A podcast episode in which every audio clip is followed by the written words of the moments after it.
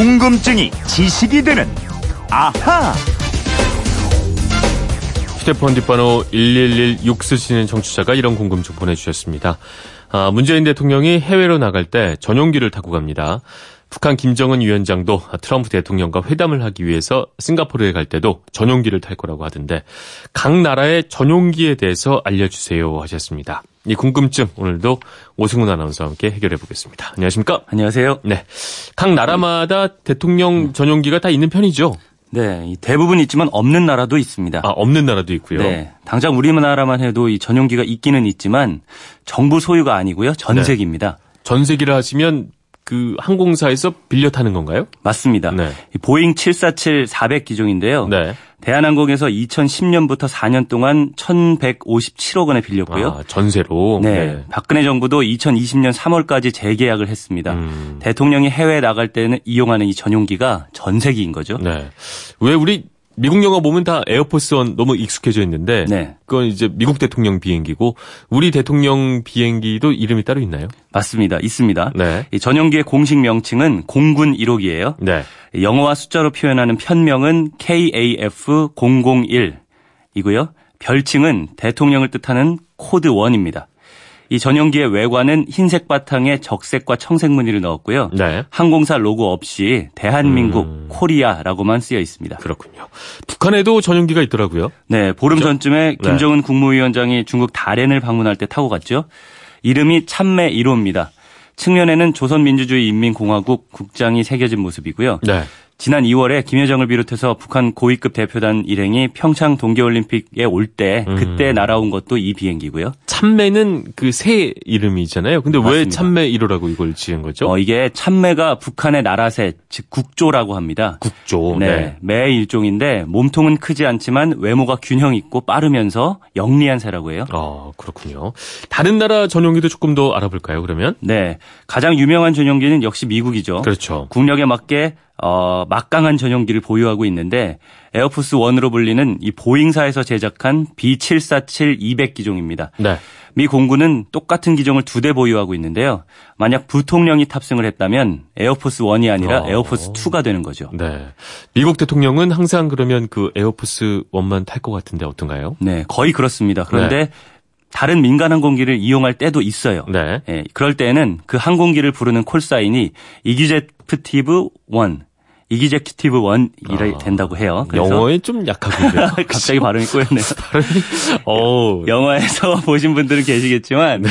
미국 대통령 전용기는 별명이 하늘의 백악관입니다. 네. 지상에서와 똑같이 진물을 볼 수 있게 돼 있거든요. 음. 네. 그럼 이 전용기에 그 첨단 장치가 엄청나게 많이 설치돼 있다고 하던데 네. 그 맞는 거죠? 이 비행 중에도 세계 어디나 연락을 취할 수 있도록 각종 네. 통신 장비가 탑재돼 있고요. 엔진을 끄고 장시간 지상에서 계류할 때도 통신 기능 그리고 냉난방을 유지할 수 있도록 보조 동력 장치가 두 대 갖춰져 있습니다. 오, 그렇군요. 또 한 번 급유로 지구 반바퀴를 비행할 수 있고요. 공중에서 재급유가 가능하기 때문에 네. 일주일 이상 하늘에 떠 있을 수 있다고 어, 해요. 하늘의 백악관이라고 하더니 정말 그럴 만한 그런 기능들을 다 갖추고 있는 거군요. 그렇습니다. 근데 지금 쓰는 Air Force 1은 1991년부터 이용한 거거든요. 네. 기종이 너무 낡아서 오바마 대통령 시절에 새 전용기 구입을 결정을 했어요. 그래서 예정대로라면 올해 이후에 새 전용기가 도입될 예정입니다. 그러면 트럼프 대통령도 새 전용기를 타는 거죠? 그렇겠죠. 그렇죠. 네. 음. 그리고 푸틴 대통령이 이용하는 이 러시아 전용기, 러시아산 여객기인 인류신 IL-966 300 기종을 개량한 겁니다. 네. 어, 보잉이 만든 B767급과 비교되는 항공기라고 할 수 있는데 약 250명이 탑승할 수 있고요. 어. 장거리 비행 효율을 높인 것이 특징이라고 합니다. 이런 비행기는 가격이 어느 정도 하는지 혹시 아시나요? 예, 가격은 천차만별이에요. 네. 그 러시아 전용기 제작 비용 같은 경우에 약 3억 달러로 알려져 있습니다. 우리 돈으로 하면 4천억 원에 가까운 돈이니까 엄청난 와. 거죠. 예, 이 전용기 역시 내부는 집무실, 회의실, 샤워실 등을 갖추고 있고요. 네. 작은 미니바도 있는데 일부에서는 미국 Air Force One과 경쟁하기 위해서 인테리어에만 4천만 달러 넘는 돈을 들인 호화 전용기다 이런 네. 비난을 하기도 합니다. 그러네요. 약간 비난 받을 여지가 있는 것 같긴 한데 네. 나름대로 뭐 자존심 대결도 벌이는 것 같고 중국도 빠질 수 없을 것 같은데 중국은 어떤가요? 예, 중국에는 미국이나 러시아 같은 Air Force One이라는 비행기가 없어요. 없어요. 네, 음. 시진핑 주석이 몇 년 전에 우리나라 올 때도 네. 중국 에어차이나 소속의 B747 400기종 타고 왔거든요. 아. 중국은 국가주석 전용기를 따로 운영하지 않고 에어차이나의 항공기 중에서 한 대를 사용하고 있습니다. 오, 그럼 평소에는 민간인 태우다가 필요할 때만 이렇게 가져다 쓰는 그런 시스템인가요? 맞습니다. 민간용으로 쓰다가 해외 방문 일정이 잡히면 출국 20일 전부터 일반 운행 노선에서 빼서 내부 어. 구조 변경 작업을 벌인다고 합니다. 근데 정말 이게 잘 이해가 안 되는 게 중국처럼 왜 그 소위 대국 굴기라고 하잖아요. 네. 이런 걸 꿈꾸는 나라가 왜 전용기가 없을까? 중국답지 않다 이런 생각 드는데 음. 말이죠. 이게 크게 두 가지 이유가 있다고 해요. 네. 첫째는 쓸데없는데 예산을 안 쓰겠다는 실용 정신이고요. 둘째는 안전을 위해서라고 합니다. 항공기는 오랜 시간 운행을 하지 않으면 고장 날 가능성이 높아지는데요. 그렇죠. 그래서 그냥 민항기를 갖다 쓰자 이런 이야기고요. 네. 근데 사실 겉으로 드러나지 않는 또 하나의 이유가 있습니다. 과거 장점인 주석 시절에 미국 보잉사에 B767기를 전용기로 주문을 했습니다. 네. 그런데 네. 이 항공기에서 도청 장치가 발견됐습니다. 아, 전용기로 주문을 했는데 네.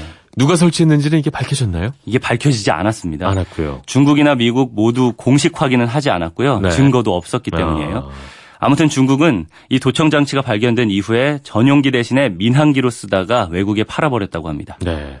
그럼 우리 또 이웃나라 일본도 궁금해지는데 말이죠. 네. 일본은 어떤가요? 일본은 일왕과 총리가 쓰는 전용기로 두 대의 B747기를 사용하고 있습니다. 일본 항공자위대가 관리를 하고 있는데요. 일왕이나 총리뿐만 아니라 고위 관료의 이동이나 비상시 그리고 해외의 자국민 피난 등에 사용되기도 합니다. 네. 실제로 자위대가 이라크의 평화 유지대를 파병할 때 사용된 적도 있고요. 어, 이 일본 전용기는 동체에 일본국이라는 한자와 재팬이라는 영문자를 새겨놨고요. 네. 꼬리날개와 주날개 양쪽에 일장기를 음, 그려놨습니다. 역시 뭐 항공사 소유가 아니니까 국가 표시만 하는 거죠. 그렇습니다. 네. 그리고 G7 국가 중에서 유일하게 전용기가 없는 나라도 있습니다. 영국이에요. 영국이요. 예, 영국은 전용기가 없는 대신에 왕실 인사와 총리 등의 수송은 영국 공군이 담당을 하는데요. 필요에 따라서 영국 항공의 정규 항공편이나 음. 전세기를 이용하고 있다고 합니다. 그러니까 이게 세계 각국의 사례들을 보다 보니까 뭐 실용적으로 생각하면 굳이 없어도 될 것 같다는 생각이 들다가도 네. 또 나라 대표에서 외국에 나갈 때 좀 국격을 생각하면 필요할 것도 같고 좀 논쟁할 만한 얘기인 것 같습니다. 맞아요. 이게 저도 실용적인 면을 많이 생각했는데 네. 뭐 에이펙이나 아니면 G20 같은 국제 행사가 열리면 각 나라 정상들이 대부분 전용기를 타고 그렇죠. 오잖아요. 전용기가 없으면 좀 초라해 보이거나 음. 그러면 그렇잖아요. 그렇죠. 청취자분들도 의견이 좀 갈릴 것 같긴 합니다. 네. 그러면 여기서 앗 이런 것까지는요. 우리나라 대통령의 전용기는 대한민국 공군 1호기라고 말씀을 드렸는데요. 네. 이 구조가 어떻게 되는지 알려드리려고요. 어, 궁금하긴 해요. 그 음. 대통령 그 비행기 공간이 맨 앞쪽이라는 얘기까지는 전 들은 적이 있는데. 네. 이게 대통령 부부를 위한 공간이 앞쪽에 마련돼 있고요. 네. 그 공간 뒤쪽에 참모진 약 30명이 동시에 모일 수 있는 회의실이 있습니다. 회의실. 예, 국무위원, 청와대 수석이나 보좌관 등 이 사람들은 1등석에 해당하는 비행기 2층 조정석 뒤편에 앉고요. 네. 1층 회의실 뒤로는 청와대 행정관, 장관 수행원 등이 비즈니스석에 해당하는 자리에 앉습니다. 음. 그리고 그 뒤에 이코노미석에 해당하는 위치에는 취재 기자단이 앉게 됩니다. 네, 알겠습니다. 대통령 전용기의 구조까지 알아봤습니다. 1116님 덕분에 궁금증 저희도 많이 알게 됐습니다. 네. 선물 보내드리겠고요. 자, 이렇게 평소 궁금한 게 있는 분들 어떻게 하면 될까요? 예, 그건 이렇습니다. 인터넷 게시판이나 MBC 미니 아니면 휴대전화 문자 샵 8001로 보내주시면 됩니다. 문자 보내실 때는 미니는 공짜지만 휴대전화는 짧은 건 50원, 긴 건 100원의 이용료가 있다는 거 알고 계세요? 네, 궁금증이 제시되는 아하, 오승훈 아나운서였습니다. 오늘도 고맙습니다. 고맙습니다.